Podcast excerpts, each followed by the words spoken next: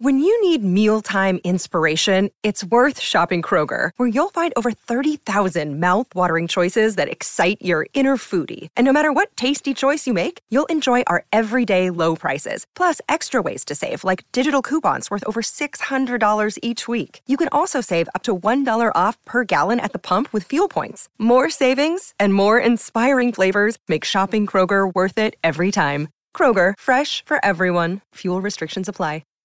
Craven Cottage, make some noise for the team of the Fulhamish Podcast!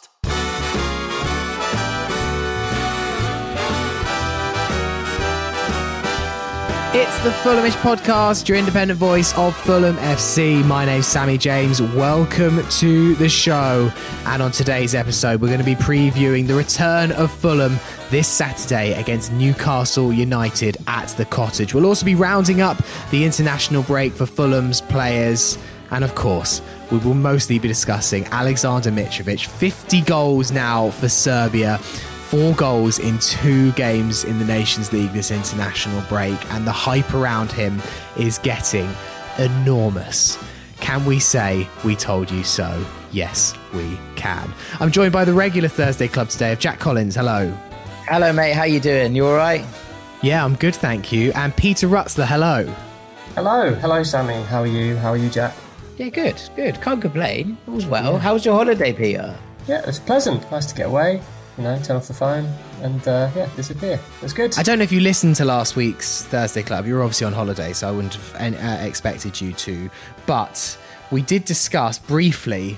where has Peter gone on holiday? Because none of us knew. And we did a little bit of a, uh, I wouldn't really call it a sweepstake, but we all just gave our ideas. Um, so oh, can you do the big reveal? Where did Peter Rutzler go on holiday?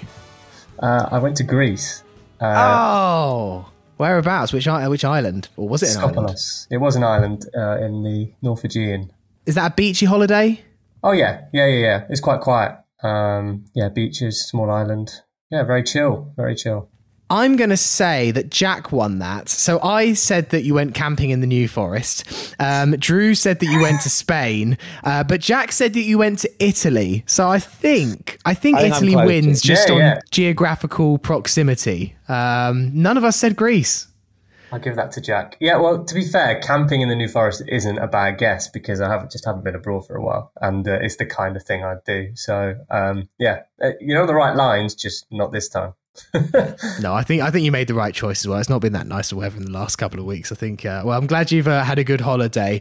Let's look then at all the stories from the last couple of weeks, the last week in particular, uh, and let's start with the big man. Aleksandar Mitrović, fifty goals for Serbia, four goals in two international games, a hat-trick against Sweden, and then one last night uh, against Norway.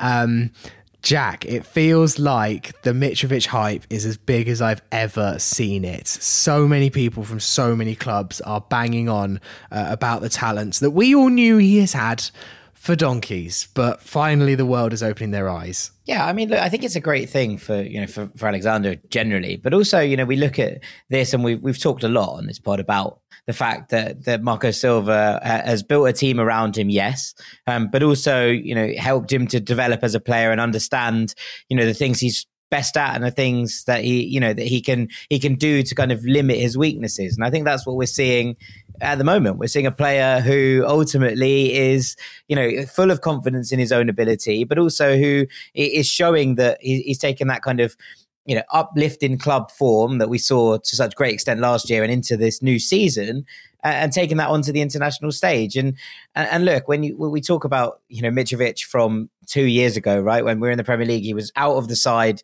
in terms of, of, of where Scott Parker saw him at his Fulham side. He misses that penalty, obviously, against Scotland. Um, that means that, that Serbia don't go to the European Championships. And, and, you know, how quick that international kind of redemption arc has come round. And look, I think we've seen that on both club and, and, and country level. You know, it's been so, super interesting to watch, you know, a player's development through this through this period. No one's ever thought that, that Aleksandar Mitrović is a bad player, you know, who who works or, or supports or or has anything to do with Fulham. There's kind of no doubt about that whatsoever.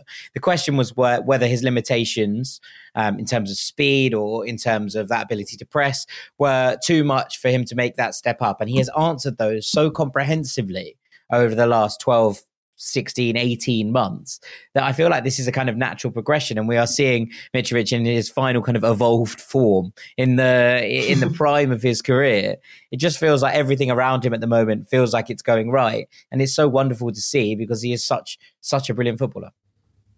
I mean, Peter, fifty international goals is such an achievement. And my first thought was like, well, it's Serbia. So like, but actually, no, that doesn't make any sense. Serbia have to play the same teams that all the big nations have to. It's not like because they're Serbia and they're maybe not one of the traditionally big football nations that they get easier games. I mean, Harry Kane, fifty-one goals for England. Obviously, the stat that was doing the round last night was that Cristiano Ronaldo took one hundred fourteen interna- uh, international games to score fifty international goals. Lionel Messi took one hundred seven. Aleksandar Mitrović has taken seventy-six. Now, look, I'm sure there's reasons why you should take that particular stat with a pinch of salt, given maybe where they were playing, their points in their career, et cetera. But still, it's, it's it's such an unreal achievement, like for him to get to fifty international goals this quick. Yeah, no, it is. Um, the, the statistics you've mentioned pretty much outline that, um, not least when you compare it to who's been regarded as the best players on the planet um, in the last decade or two as well. So uh, it international football is, it, you've got to bear in mind as well, like we're talking about a country who, who are producing, particularly in the last couple of years, last few years, high quality strikers. Um And in that context, he's retained his place and continued to score goals. He's he's always scored goals for for Serbia. Um, they've gone through different coaches. They've gone through different periods of performance level. You know, at the moment, they're on a real crest of a wave. Um, they're performing very, very well, getting some really impressive results and are in, a, are in the best possible place, really, you'd, you'd say, are coming into a, a World Cup. But it's not always been like that. You know, I mean... Jack mentioned two years ago, you know, coming out of the Euros qualification, the, the the disharmony, the unhappiness there was about some of the performances and the team performances from Serbia, considering the players that they had. Um, obviously, now under Dragan Stojkovic, they're they're a different different animal, and I think it's worth mentioning Stojkovic because I don't think he's someone we would normally touch on from a Fulham perspective. Um, we we obviously have done when when Serbia and have, have succeeded, but he's a really obviously he's a very famous former. former player and um and he's a really charismatic character. I think we saw that in his pre-match press conference out of the Norway game where he, he called I think he, he must I think he was asked about Haaland and then he turns around and says, I'm not really worried, I've got Alexander the Great. Um he he's also had quite a big influence over this past what eighteen months, twenty-four month period. Um because it, even at the peak of that difficult season under Scott Parker in the Premier League, um you know Mitrović missed the penalty, but it was the following international break in March where he scored some brilliant goals. Um, and that's partly stemmed off the back of having conversations with, with Stojkovic and Stojkovic saying, you know, you're you're still my man. You're still Ser- Serbia's, you know, finest goal scorer. Then he broke the record, of course, becoming their all-time greatest goal scorer. Um, and that influence has, has been huge. And we see that's, you know, seeing that still on the international stage. He's still scoring at a remarkable rate. fifty goals at international level is superb. And that's been mirrored, of course, by the the, the second impact that's happened, which is with Marco Silva, which has completely transformed him um, and taken his game to to a new level. And it, it, he's a player that, it's like with most things in football, you know, the, the, what, what makes football so great and so enjoyable is you get players in so many different shapes and sizes that can do so many different things. And, you know, if you ask Mitrović to sprint one hundred metres, he's not going to be quick. If you're asking him to run in behind, that's not his game. But if you build the, build your game around what he does best, his ability to link play, his ability to score goals, pick up the spaces in the penalty area, uh, right place, right time, um, to have that kind of influence and, and, and benefit from it, go for it, build your team towards it, then you're going to get results. And, and that's what's happened here. And, and, you know, confidence is massive too. He's playing, it's almost like he's flying and he just floats around at the moment. He's trying things that, you know, we didn't think would happen. You know, on the opening day, he's going up to Van Dijk and sitting him down and winning a penalty. Um, you know, that's that's confidence. Um, and that's the product of the environment. It's a product of the way the teams are set up, both uh, national team and then also, especially at Fulham, um, playing an attacking style, playing to what he does best. And, and, you know, he's getting the rewards, Fulham are getting the rewards, Serbia are getting the rewards. And, you know, it, he is in a fan- fantastic moment. And, and as Jack said, you know, when you think back to two years ago, I was I was speaking earlier today with, with a contact in Serbia, just thinking about that point. You know, it really was the lowest point of his career when he missed that penalty and against Scotland.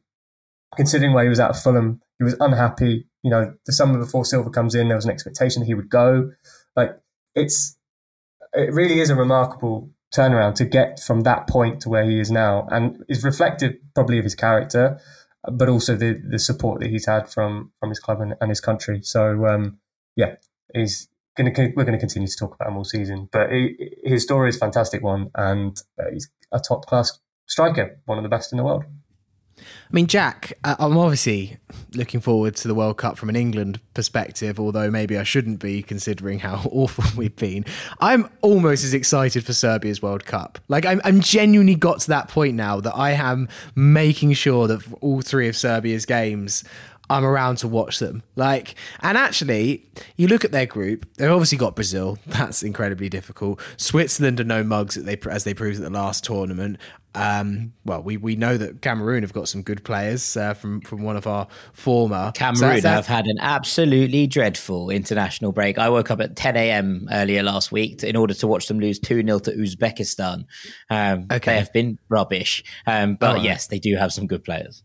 So, okay. So, so it's a difficult group. They would then play, if they got through the group, either the winners or the runners-up of Group H, Portugal, Ghana, Uruguay, South Korea. I see no reason why Serbia can't get to the quarters. Yeah, yeah, yeah. They, they've, they've definitely got to be looking at this, and the form that they're currently in, obviously just been promoted from League B to, to League A in the Nations League um, with that with that performance yesterday. And I think everyone will take a lot of heart from that. They'll get a, a, a should get at the very least a, a decent group uh, for the next European qualification, cha- uh, European Championship qualifications. So, you know, everything's kind of rosy at the moment. There's a lot of depth in this squad. There's a lot of attacking talent. Some of the lineups we saw, you're watching this and you're going, wow, they're really going for it. You know, it's, you know, Mitrovic and Vlahovic up front, Kostic on one wing, Lazovic on the other, Milinkovic-Savic as a kind of holding midfielder behind Dusan Tadic. It's, it, there's a lot going on in terms of attacking thrust, and it makes Serbia incredibly exciting to watch. Um, and, and yeah, I think it's it's really exciting for this World Cup. It's a tricky group, but not an impossible one. Obviously, there's history with Switzerland, given, you know, the two went off at the last World Cup, and there was quite quite a lot of drama in, in that game. So I'm sure they'll be out for revenge in, in that regard. But yeah, it's a, it's a very very exciting time for Serbia, and and, and Aleksandar Mitrović at the forefront of that right now. If he scores against Brazil, I can't even imagine how much Twitter is going to explode. Um, he, Ballon d'Or Mitrovic.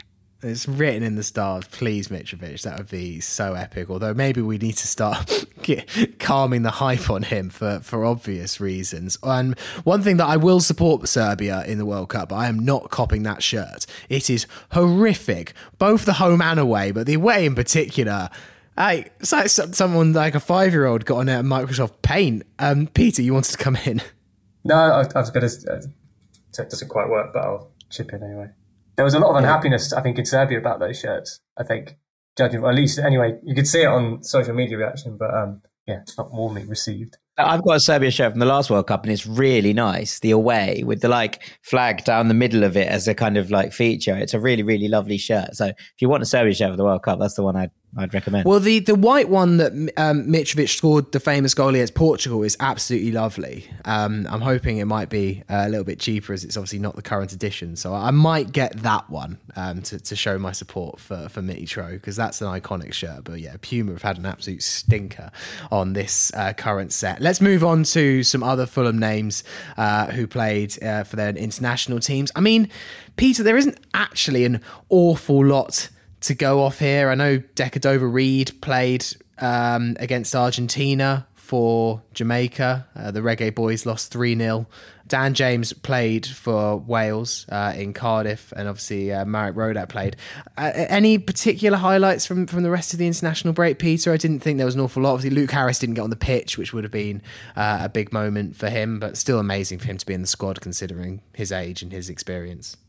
Um, yeah, I think I think the, the sort of the main headlines, I suppose, are, are, are that Luke Harris was with the squad, um, that he, you know, has caught the eye enough to, to be involved and, and to be in that environment, and by all accounts seems to have had a good experience there. And, and you know, the Wales national team staff really do rate him quite highly and bodes very well going forward. And you know, even at this stage, he hasn't even played a league game, and he's he's already in the, in that setup. That just it speaks volumes, really, and it, it was already overachieving. So a good experience all round. Um, but yeah, as you say, not too many other headlines. Obviously, Naismith Cabano's picked up a knock. Um, mm. He went off against Burkina Faso in the twentieth minute, and then he was released um, by D R Congo over the week uh, earlier this week, um, back to Fulham. So we'll have to find out how serious that is. Um, And then, yeah, I mean, just going through, I think I looked down, I think Kieran Bowie's an interesting one. He scored for Scotland's under twenty-ones, yeah. and he started very well on loan at Northampton as well. He's made a real impact there. Um, so he, he's one to keep an eye on, especially as, as he, he keeps performing well for the Cobblers. One I imagine you want to mention, Jack, is Ollie O'Neill. Yeah, I mean, bad day for the under twenty-ones. Um, should have won uh, in the first leg of this under twenty-one European playoff against Israel. Um, it was a one-one draw at Talat, um, but Ireland with the better side went to Tel Aviv, tried to basically great, scrape out a, a nil-nil. It worked, went to penalties, and then Ireland missed all of their penalties, um, which was basically a bit of a shambles. But uh, Ollie O'Neill came on Uh, for for the under twenty-ones, which is nice, um, and that squad is, is is getting better, and, and looks like the Ireland youth setups are improving, which is nice. Some interesting ones that I thought, you know, Marek Rodak, you mentioned there, conceded three goals over the two games to Azerbaijan and Belarus, so not the most successful international break for Marek. Um, and Joao Palhinha played for Portugal in the first game, and they got moved to centre-back, which I thought was was interesting. I haven't seen that before. Now, it's part of a funny story where basically um, the Portugal manager, Fernando Santos, has Tiago Djaló on the bench, who is a centre-back who, who plays for Lille, um, very competent centre-back, but has never made a Portugal appearance. Um, and instead of, when, when his centre-back got injured, instead of bringing Tiago Djaló on, he moved Palhinha into centre-back. And afterwards, in the press conference, basically they were like, why didn't you bring on Tiago Djaló? And he was like, oh, I completely forgot he was there. no, no. He was like, I'm so sorry. I apologise to Tiago Djaló. I, in my head, I just forgot about him at that moment. This man has never made a cap for Portugal. Your manager is forgetting about you. That is one of the biggest like faux what? pas I've seen in football for ages. So yeah, not a great. There is a skill though, and and you know, if you're not regularly a substitute, like I have had plenty of experience being, there is a skill to warming up in front of the manager and making sure that you're in his eyesight. And maybe that's not what he, he did. There is a, there is an art to it, and making sure. I know that um, Jimmy Bullard famously said that he did that when he uh, was pulled up for England, and yeah, he did like warm-ups in front of Fabio Capello uh, to try and get his eyes, but uh, without, without success. How none of uh, Santos's assistants flagged this, or any other member of staff? Well, basically, he had João Mario kind of warmed up and ready to bring on, which is fine, who is a centre midfielder. Um, and obviously then the injury comes, and instead of just being like, oh, I'm going to change the substitute, he's clearly gone, oh, what I could just do is is just push Palhinha further back, which is fine, right? It's not a problem. But someone probably should have given him the heads up, yeah.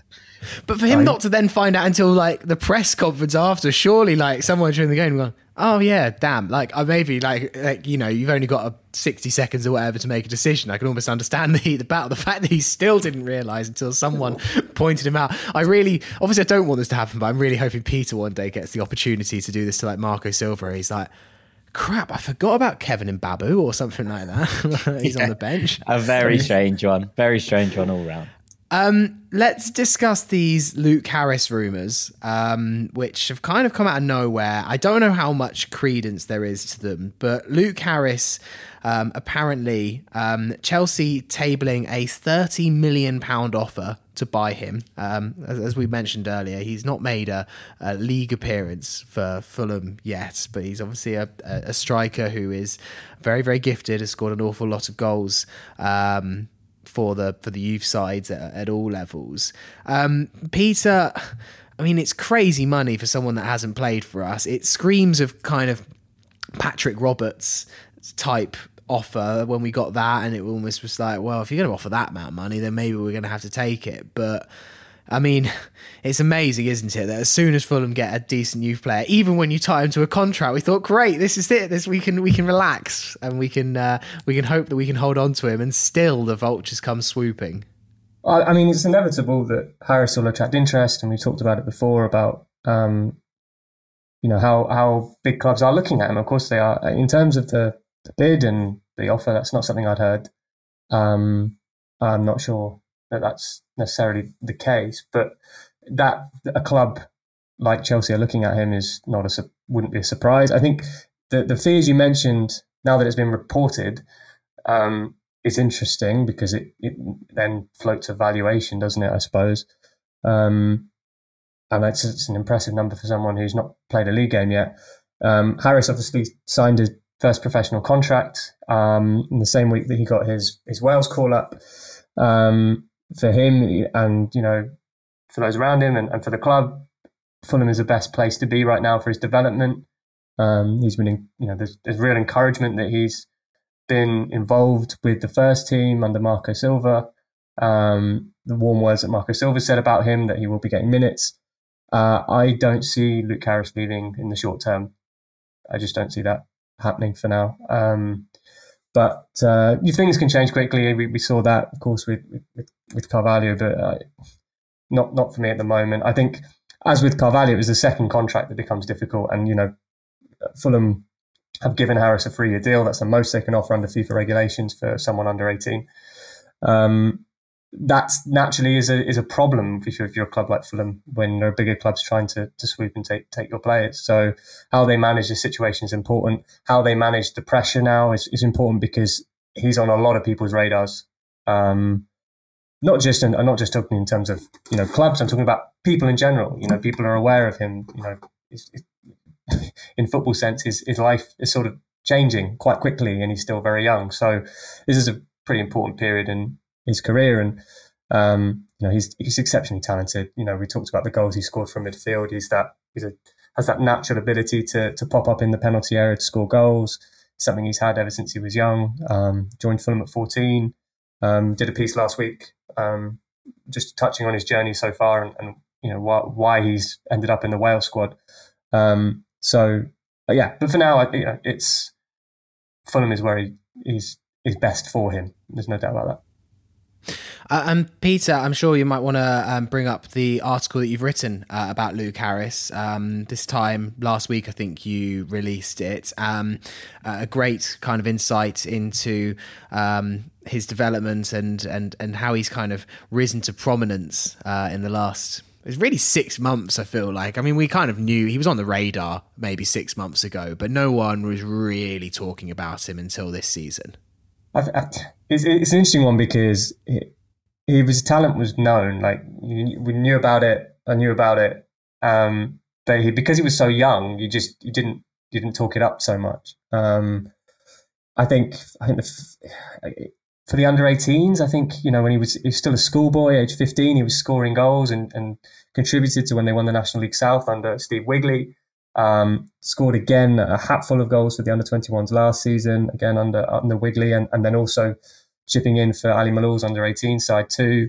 Um, you know, he's it's been quite consistent. And, and just in the piece, we touched on the fact that he's from Jersey. Um, obviously had the choice of playing for any one of the four uh, U K nations, but um, there's no doubt he's no chance to be playing for, for, for England. Obviously, he's had his Welsh call-up, but um, there's a strong Welsh connection on his father's side of the family. Um, and it just touches on that, really. Um He, he joined Fulham age fourteen. Obviously, there's, there are actually specific rules regarding players leaving Jersey at a younger age, and as you'd expect um, at academy level. Um, but came in, went to to King's School, and um, is the latest sort of to emerge from from Motspur Park. Really, with the track record that they have now is absolutely fantastic. And you know, it, it, I know we we we there's a frustration about players a getting into the first team and, and making sure that Fulham get the right price for for these talented players that they're producing.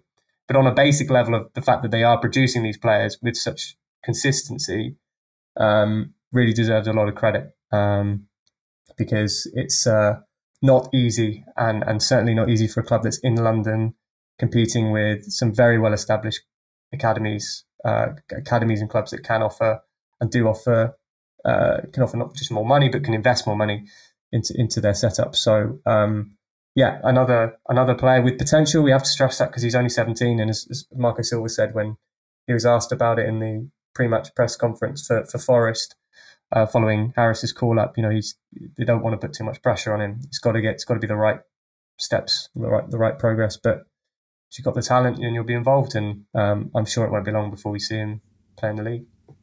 I mean, it is amazing, Jack, that this academy pipeline just continues to churn out players. Like, okay, we've lost Carvalho. That's annoying. Right, onto the net. And, and I remember thinking, oh, well, is there another big hope in the academy? I feel like we'll be wait- waiting a few years. And, and along comes Luke Harris. Yes, I know he hasn't played yet, and uh, it's not quite at Carvalho levels, but still just the the... the pipeline of talents is is amazing. And, you know, let's not get into the whole, can we keep them, all of that, because we've done it so many times. But it's just impressive, isn't it, really, that we, we continue to just bring through these players. And I, I feel like we are starting to see real, real fruit from what has been decades of labour since Fulham actually started taking their academy seriously, or at least from the outside perspective, it seemed like that was when they took it seriously.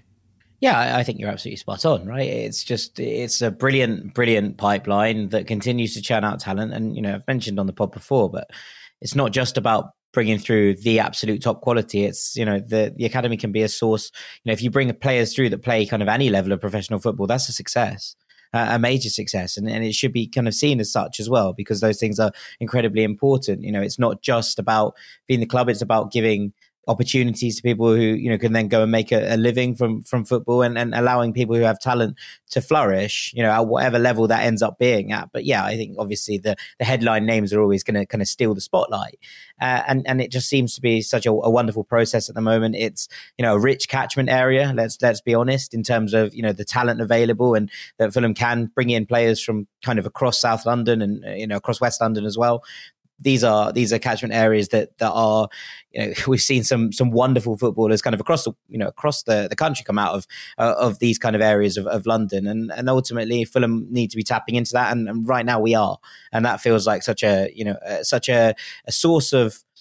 a source of pride, I think, is, is, is a major point, but also just a source of uh, something that the club can be can be rightly, you know, excited about for the future. And that, you know, if things continue to go this well, you know, and you continue to produce very, very, very top quality players, other players will want to come in, you know, young players who will go, okay, I've seen, you know, Fulham aren't the biggest name in London by by a, you know a, a significant margin, I would say, and and you know we still have players here who'd be looking at you know at young ages and going, right, what's the best career path for me? Where's the best place that I can go for my development?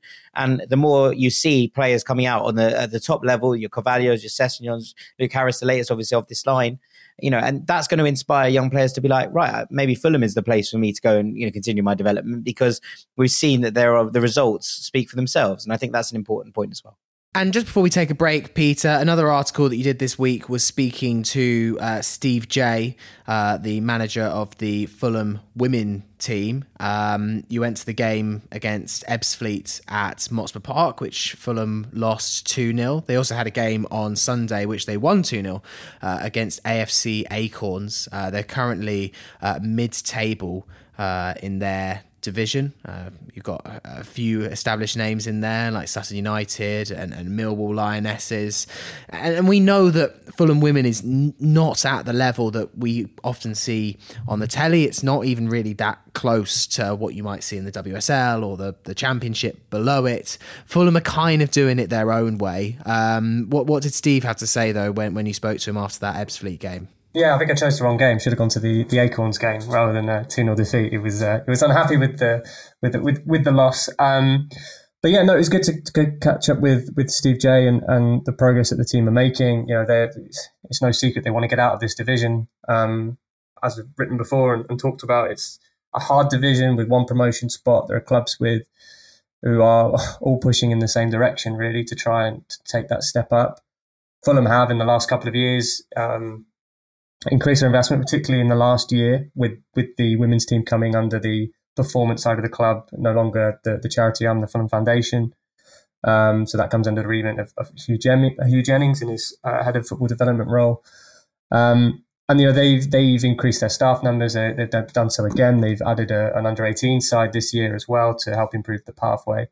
Um, and we talked about how they want basically to have that that local role, that local community element of of, of getting girls to play football and, and improving participation, um, while also having a, a strong strong senior side. Um, so in that sense, they're, they're done okay. Obviously, it's two defeats already this season is, is disappointing, particularly considering their their expectations. But you know, it was it was good to speak to Steve about not just Fulham women and, and the progress they need to make, but also um, the Euros as well and the success that, that England have had and, and what that can do. You know, Steve spoke really well about how, you know, he went to, I think, the quarterfinals and the final. He went to the quarterfinals by himself, and he said he found it quite a, a moving experience to see that many people supporting the national team, being so invested in, in the national team, in the women's game. Um, and, you know, and part of that is visibility. It's seeing people playing that sport saying, oh, I can do that. You know, I, I, why can't I play this sport? This is a sport for me. And uh, part of that, I think, from a Fulham perspective, is is playing at Craven Cottage, um, which is something that should be on the agenda and um, something that, that Jay feels would be a real a real step forward. And that looks like something that could happen. So um, they're, they're certainly making steps forward. They're slow, they're small steps forward. Um, and as you say, Fulham aren't at that level of the of the teams you see on the T V, and um, but there there has been progress over the last year, particularly. Um, they're improving their squad. They've added a couple more more players um, in the summer, and now it's just about getting out of the division. That's that's the target. That's that's the challenge, and um, you know that you can clearly see the patterns of play, that the style they're, they're adopting. It's a similar four three three to what we see with the men's team, um, and now it's just about getting the results and, and getting up getting up the tiers. I think playing at Craven Cottage would be a massive step forward. I think that it would send such a signal. We've seen, you know, huge success of other clubs doing that. I don't think, you know, Fulham's not going to rebuild this overnight um, and, and into turning it into the, you know, you saw, uh, I, I watched quite a bit of the Arsenal Spurs game um, where there was uh, about forty-five to fifty thousand um, at the Emirates. Um, and, and Arsenal won, I think, four nil in the end, and, and were really impressive. It was a good game, and like actually Spurs weren't that bad either, but obviously Arsenal just a, a bit of a level above. And you, you'd love to see Fulham women get to that stage, but like playing at Motspur Park, it's not as easy for people to get to. It's not as attractive. It's people don't. It's, it's unfamiliar um, to people as well. Not many people have been to Motspur Park or would know how to get there um, specifically. I think when it's at Craven Cottage, people are just comfortable. They know how to get there. They know their routines. They know where to go.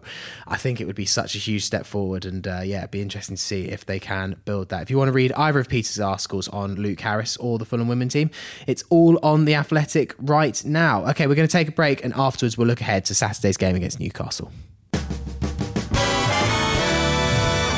Part two of the Fulhamish podcast. Sammy James here with Jack Collins and Peter Rutzler. Talking of other teams playing at Craven Cottage, uh, we were just mentioning in the break that the Fulham under twenty-ones team are playing Valencia at Craven Cottage. Valencia under twenty-ones, I should point out, not the first team of Valencia. Although, to be um, fair, Valencia are the youngest team in Europe, so it's actually not that much difference. Well, it's at seven o'clock at Craven Cottage on Wednesday in the Premier League International Cup. Uh, if you fancy going down there to support the lads, uh, Uh, should be uh, a decent atmosphere. I know they played a game at Craven Cottage last year, and it was, uh, it was a decent turnout for that one, so uh, hopefully it'll be a decent turnout. They're playing um, some quite good teams, quite fun teams in this International Cup over uh, the next uh, few months or so. I saw that get uh, announced.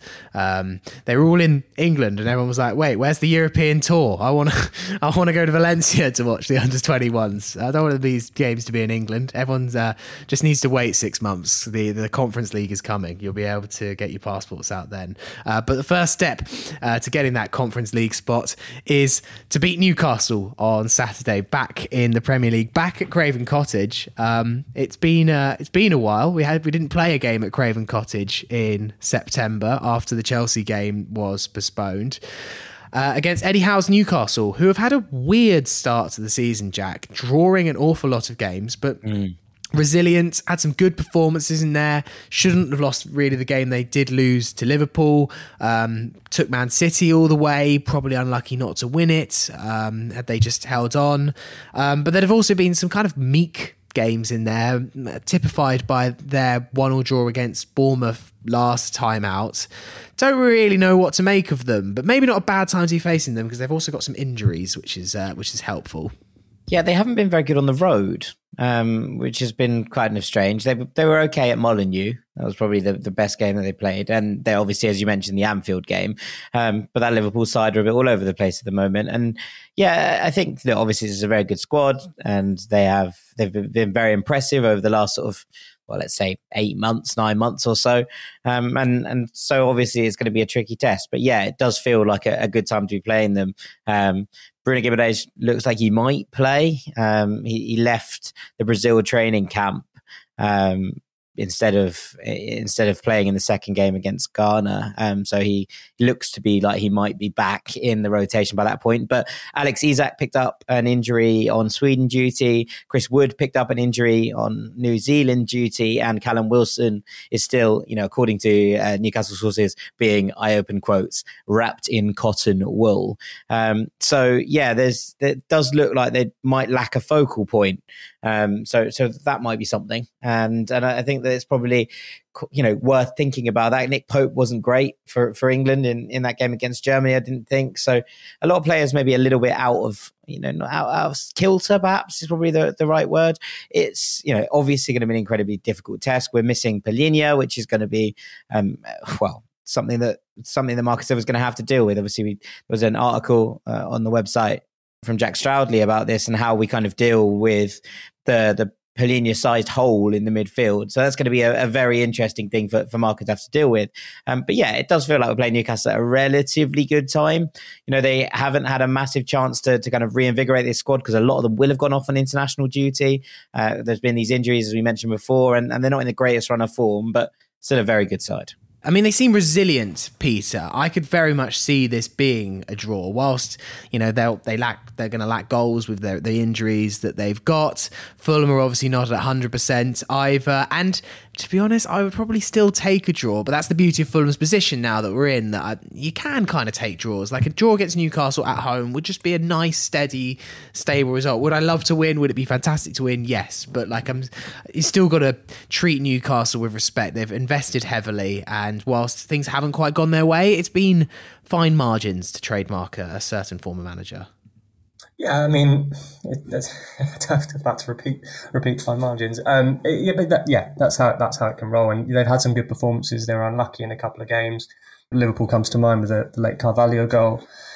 The injuries make it an opportunity, but considering that Fulham are without Palhinha, it's almost fortunate in a way that Newcastle have their own issues, um, almost an equaliser in a way. And I think, For for me, that the most important thing is is maintaining those performance levels at the Cottage, because they they have been the backbone to this strong start to the season. Um, those first half opening salvos where Fulham come at teams, make them realise that it's not going to be a nice trip to uh, to the banks of the Thames, and um, and make teams work. And, and that's that's been a trademark. And, and Palhinha has been really important in that, you know, with his aggressive ball winning, his physicality, and Um, make, just maintaining that those principles that Fulham have established um, will be really important. And and you know, the, the start has been good. That a point would, as you say, Sammy, would be would be a respectable result, and it's probably testament to, you know, how well Fulham have done. Their expectations have, have grown a little bit. You know, coming into home games like this, um, Newcastle without some key players, think, well, why can't Fulham win? And and that's that's that's a good thing as much as it can be.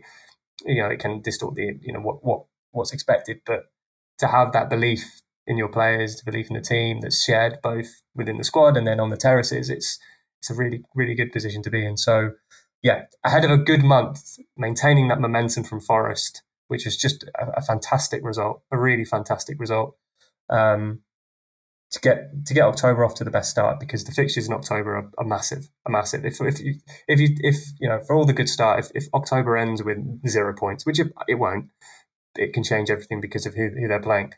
Um, so um, let's let's see, and, and I think, you know, starting well will be a beast.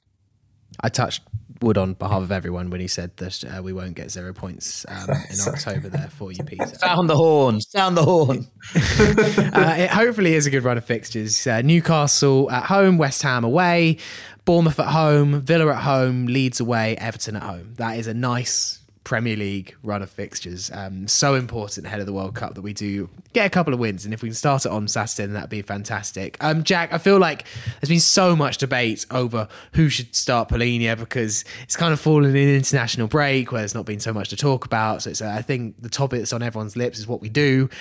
What would you do? Chalobah. Um, like I, I wouldn't switch the system up. It's been working, and Chalobah is the most like for like player that we have. Obviously, you know, the, there is a, a drop off in quality. I don't think anybody's denying that. But in terms of actual stylistic nature, I think that Chalobah is the person best set to actually fill the exact role that Palhinha does. And and look, we talked about this last year, right? We were saying in games where Marco Silva was starting Chalobah and, and, and Harrison Reed together, that he was maybe thinking about with that with the Premier League in mind, that there's a slightly more defensive element to to that duo than the, there was with some of the other midfields that we we saw last year across the course of the season. So I, I think that he will keep to put Chalobah in there. I think he is the natural kind of fit to drop in there, and, and maybe Pereira's asked to drop a little bit deeper to just to help out with a little bit, you know, of those defensive defensive worries without Palhinha in the team. I think that's probably what I would do. And maybe a Decordova-Reid as well to help with the kind of like lack of yeah. defense, uh, the, the lessened defensive output as well. Obviously, Decordova-Reid is very good at defending from the front. Yeah, I, it probably. I mean, the game that I, like I go back to when I think of like the best Chalobah Reed performance was Middlesbrough away. A really, really difficult game. Obviously, one of the most important games, I think, of Fulham's promotion. And, you know, going to a stadium that was a fortress at the time, we actually ended up turning it into very much not a fortress ever since we got that result. But at the time we went there, it was a hugely difficult game, and they battled and they scrapped and and they just about managed to kind of keep the midfield battle even. And so I think if we can take some learnings from that, I personally think it should be Chalobah as well. I know I've seen all of the theories, um, sticking Diop at, at D M, or you could put Kearney there and maybe drop Pereira deeper, have Reed doing that role. But I just think, personally, keep it simple. Peter, what would you do? Yeah, no, I'm, I'm in the Chalobah camp basically for every reason that Jack said. I think the one other element to the way Fulham are playing is that, you know, Harrison Reed is covering a lot of ground. Um, obviously, we saw him score against Forest, but he's sort of playing as a...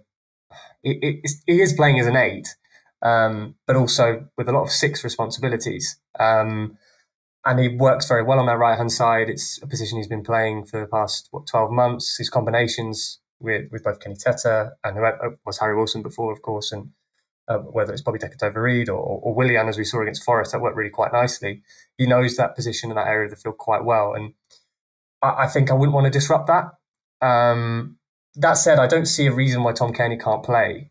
Um, now, I think Tom Kearney's had some pretty good influences in the games where he's come on. I think that that's actually suiting him quite well as a as a role, whether that's to see out games, to retake control of games. I mean, he had a great impact against Tottenham. Um, I, I think the, the the the question is, do you then play with essentially two tens and then Reed in the six? And I think that disrupts pretty much what Fulham have done quite a bit so far this season. Um, as basically as Jack said, I, I would try and keep things as, as familiar as as, as possible, um, as as what is possible, because you know there'll be maybe knocks and, and things like that. So, um. Yeah, I think I think it'll be I think it will be Chalobah. I think, you know, as you mentioned, you know, it's it's he played well against Borough last season, and I, I think he has the, he has the, the attributes that are closest to, to what Palhinha brings. But at the same time, whoever comes in is not going to be Joao Palhinha. Palhinha is very unique in what he does. Um, his influence, we've seen the stats. You know, most tackles in what Europe's top five leagues, and um, that's that's hard to hard to replace. Um, but I think maintaining that balance that they've got in midfield is is important. Um, because I, I think for Kearney to, to do well, you want you'll want to be playing against a team that's that's sitting off and, and won't necessarily re- re- require that industry element, because that's for all that Kearney can do it. I think Chalobah probably could do that better. So um, yeah, we won't. Yeah, that's for me. Well, and also a, a formidable midfield opponent against Bruno Guimaraes, who is going to want to run that midfield. This is this is a yeah, and, hell and Joe Linton operator as well. I mean, Joe, yeah. Joe Linton as a midfielder now, is, it seems to suit him so well in terms of his physical attributes, and, and that suggests it's going to be quite competent in there. Um, and I think Fulham will probably have to try and match that. Um, the other starting debate really is going to be uh, defence. Um, Jack, it, it all really rests on the fitness of A, Robinson and B, Kazawa. I would really like for us not to have to play the same system that we did against Forest. It just about worked. Ream did actually play very well, but I, I personally do not see it as a long-term option. Um, because, yeah, I, I think either against Almiron or Sam Maximan, whoever starts on that right wing for, for Newcastle will have a lot of fun if they're going one going toe-to-toe with Tim Ream. So I guess we just got to hope that... mostly hope that Robinson's fit, but I guess if Kazawa's managed to get some fitness over the international break, then great. But the fact that he wasn't even on the bench against Forest suggests that's quite a steep rise from not in squad to starting. Yeah, yeah, yeah. It's um, one of those we haven't heard very much. Obviously, the press conferences aren't till later in the week, so just one we've got to wait and see on. Yeah. Um, right. Well, we'll take a break there. Uh, fingers crossed Fulham can do the business on Saturday against Newcastle. Afterwards, we've got a couple of questions. Fulhamish is brought to you by Green King, your home of pub sport.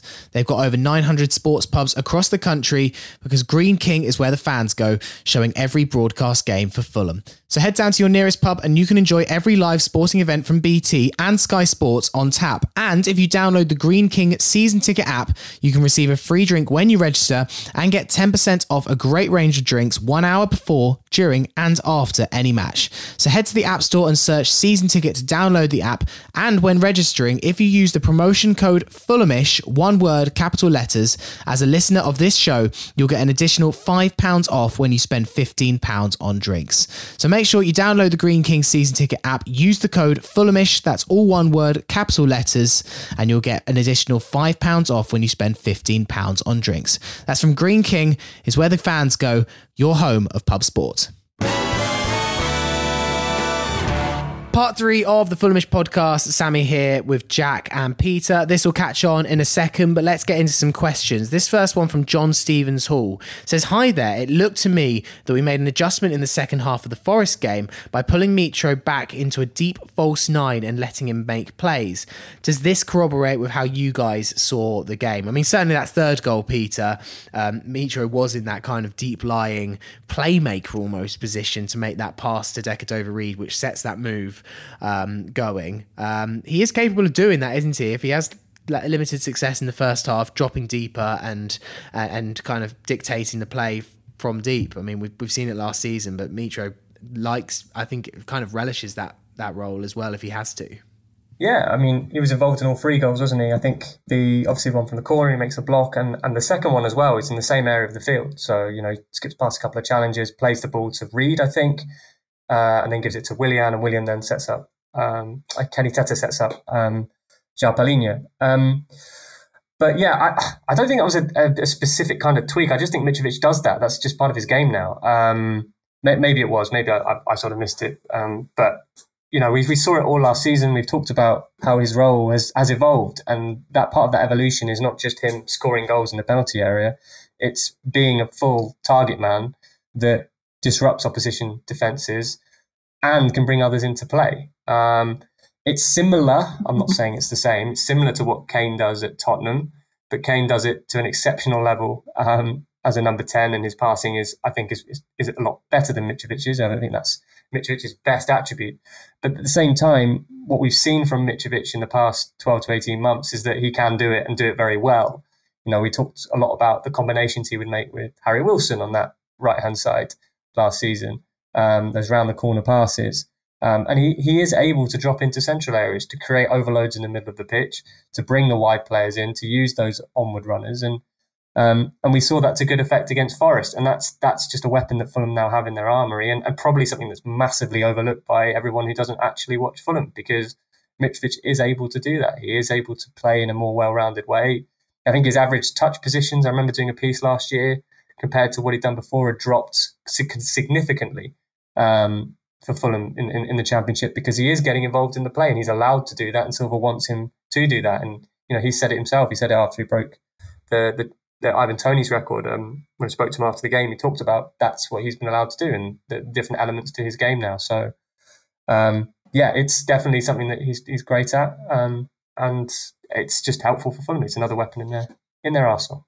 I did just quickly bring this up, Sammy, in terms of the stats. I just went on my twenty-three toolbox and had a little look at both his passing networks and his event count maps um, for the first and second half. There's no major drop-off, um, to be perfectly honest with you. There's the, he, he drops a little bit deeper. You'd imagine if you're picturing the kind of opposition half. In the first half, he's pretty much bang between the centre spot and the and the penalty box. He's slightly more towards the centre spot in the second half. I think maybe what's most interesting is actually the wingers are pushed up for much higher, um, as is Andreas Pereira's position in that second half. So actually maybe it's not necessarily so much that Mitrovic dropped off any further than he usually did. I think it might have been more that other players were actually getting in front of him, um, and, and then providing him with those kind of passing triangles, those passing options, um, because they all seem to have moved up a little bit further in this second half. His events map pretty much reads similarly. Yes, in the first half, he actually has more touches in the kind of centre circle spot, um, that five, kind of five in there and five out on the wide but deep, um, and kind of one or two in the in the box. In the second half, he touches the ball pretty much everywhere, although there are more pickups and more events that he does in our own half in the second half. So maybe that's maybe worth pointing out, but that's just the that's just the raw data. I haven't had a chance to really kind of contextualize it. Um, I just pulled it up while you were while Peter was speaking. So yeah, a little bit, um, but maybe it's as much to do with the players around him as as necessarily to do with uh, traditional tactical sweep, tweak. In the context of this season as well, you know, Fulham aren't dominating the ball as much, so Mitrovic won't be doing that as often as we probably would have seen him do last year because Fulham aren't using using him in build up as much. Um, but he can still do it, and it's still something that they can use, and, and that worked very well against Forest. Another question here from Wes. He says, um, hello Fulhamish, as a long-time listener and fan of the podcast, I want to say thank you for all the brilliant commentary and insights in good time and bad. You've given me a priceless connection to Fulham as I've been living away from the U K for the past seven years. He says, a question for the panel. In the recent Willian uh, Athletic piece, he mentions his adaptability to play on either a wing or as a number ten. I thought he had a brilliant full debut and was a key player in all three Fulham goals. Given that we have considerable competition on both wings once Wilson and Sol a fit, do you think Silva might consider playing Willian in the midfield triangle? Um, before you answer that question, I just want to say that that article from Simon Johnson on Willian is really, really fascinating. Um, I learned a lot. Mostly he wants to become a football agent um, when he's done, which um, I certainly had never even heard of that kind of route, certainly for not a top-level player. Um, definitely worth a read. But yeah, uh, your thoughts on uh, Wes, uh, and he adds at the bottom of the email that he's in Tim Ream's hometown of Saint Louis. So uh, thank you, Wes. Well, yeah, he, he's capable of doing it. He has done it before and in the past. I think his, if you, when you watch him play, when he plays on the left, he likes to drift in field. Um, saw him a bit more, a bit wider, I think, against Forest.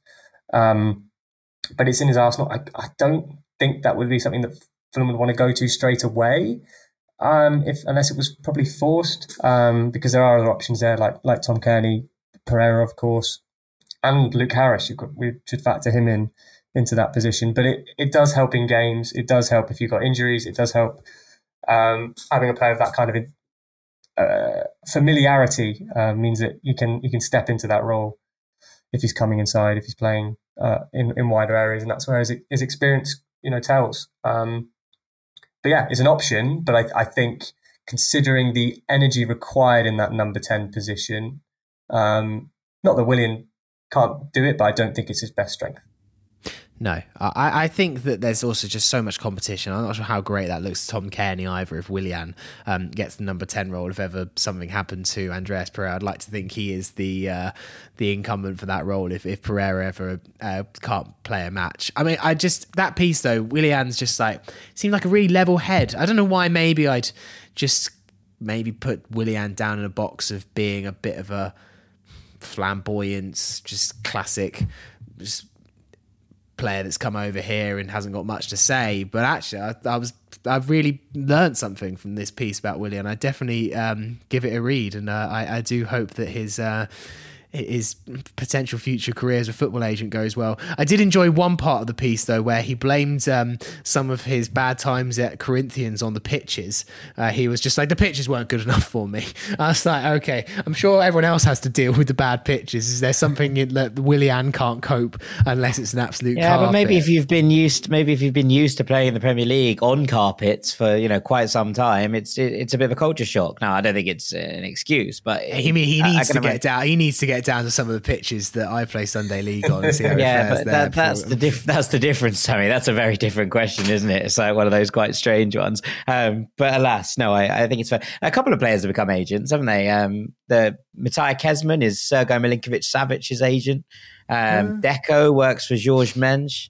Uh, I'm pretty sure Yakubu's an agent.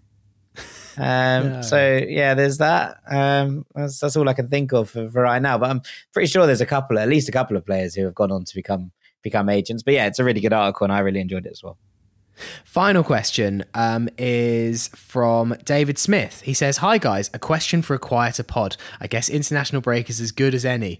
Um, David, you need to become the producer. You've uh, you've fully understood the schedule. Um, I've been keeping an eye on the fate of our release list, and I'm really disappointed to see that Michael Hector is still a free agent. Give us a Given his performances in the Scott Parker promotion season, he has clearly shown himself to be a championship-level defender. He hasn't been linked with anyone since he's been released and is still only thirty. Does anyone have any idea what has happened? Do you think he has just got fed up with moving house? Um, I mean, the last one is a potential. His uh, list of uh, uh, clubs in his career is totally absurd. I'm surprised, Peter, not to see Michael Hector get picked up. Like... Those I remember those three games last year where Tosin got sent off against West Brom and and Michael Hector had to play. I think we kept a couple of clean sheets. I think um, generally Hector was pretty solid. I think more than proved that he's fully capable at championship level. Yes, he had a bit of a rotter in that final Sheffield United game. Who didn't? Um, I'm, I, I am shocked as well to not see Michael Hector pick up a club. I just wonder if there's something going on, an injury or, yeah, hard to work, put your finger on that, isn't it? Yeah, I mean, I'm I'm surprised too that he hasn't been picked up because he's more than good enough at, at that level, the upper end of the championship table. There's no doubt about that for me. But it's, you know, I think the, the question sort of touched on it a little bit. There are a lot of factors, not just for the player, but also for clubs at the moment. Um, you know, you've got to be in the right environment, the right place when you're thirty and have a, have a family. You've got to make sure that the, the right step is, is good for everyone. So, um, but yeah, no, no, I don't have a, an idea what why specifically. Um, or the championship has become. There's a lot less money in the championship, um, which makes it difficult. But at the same time, as a free agent, you know, Michael Hector would be a really good pickup for somebody. So, um, yeah, I can't, I can't give you a, a, a concrete answer, unfortunately. I saw him linked with a return to Aberdeen earlier this month, which I thought might be quite nice. Um, but yeah, I'd imagine that there's a there's a very decent player there. Still got a couple of years left in him for, for someone who's willing to take a chance. So good luck to him.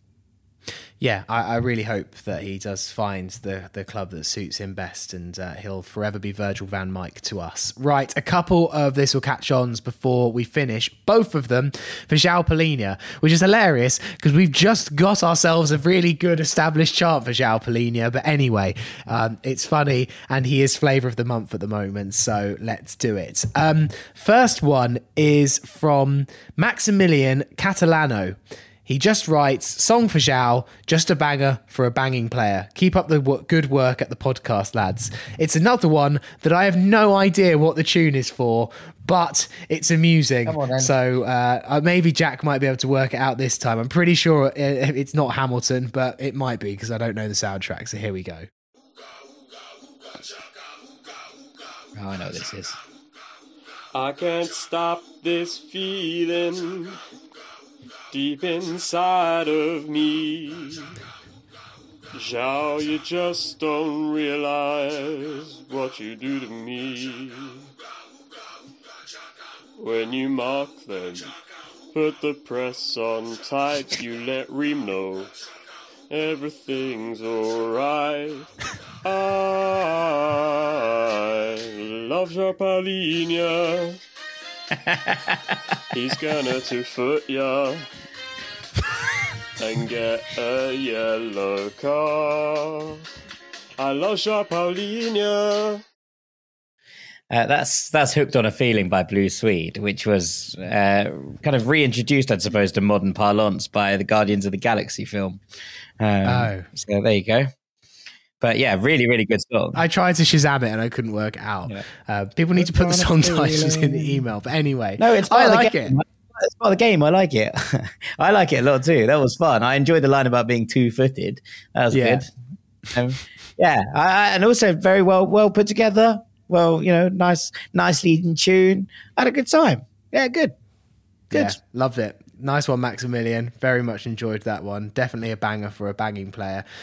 Uh, and finally, this one from Andrew Johnston. He says, to whomever it may concern, I thought you right. might like this parody rendition of My Eyes Adore You by Frankie Valli that I wrote in ode of the main man, Joao Palhinha. Who knows? It might just catch on. Um, this is sensational. Joao Palhinha left sunny Lisbon to play for Marco Silva. Now we're going on a European tour. Joao Palhinha, world class, and he plays in black and white. Joao Palhinha left sunny Lisbon to play for Marco Silva. Now we're going on a European tour.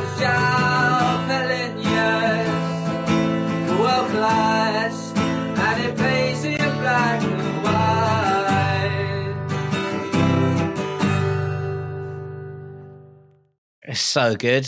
I love that so song good. so much. It's one of my favourite songs. Um, I never thought we'd hear a version of My Eyes Adored You on This Will Catch On about a Portuguese midfielder, but here we are. Here we are. That was that was wonderful. That genuinely yeah. wonderful. That was exceptional. Sometimes I'm like, sometimes I can't, I love them because I'm giggling away, and sometimes I love them because they're just really beautifully put together, and that was just excellent, wasn't it? Absolutely yeah. excellent. High quality stuff.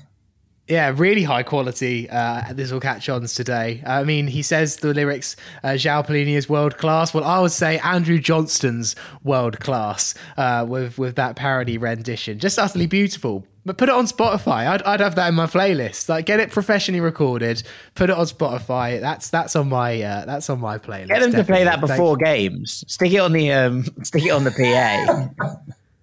You know, there's that there's that lad. um, I can't remember his name now. Um, he sings Liverpool songs.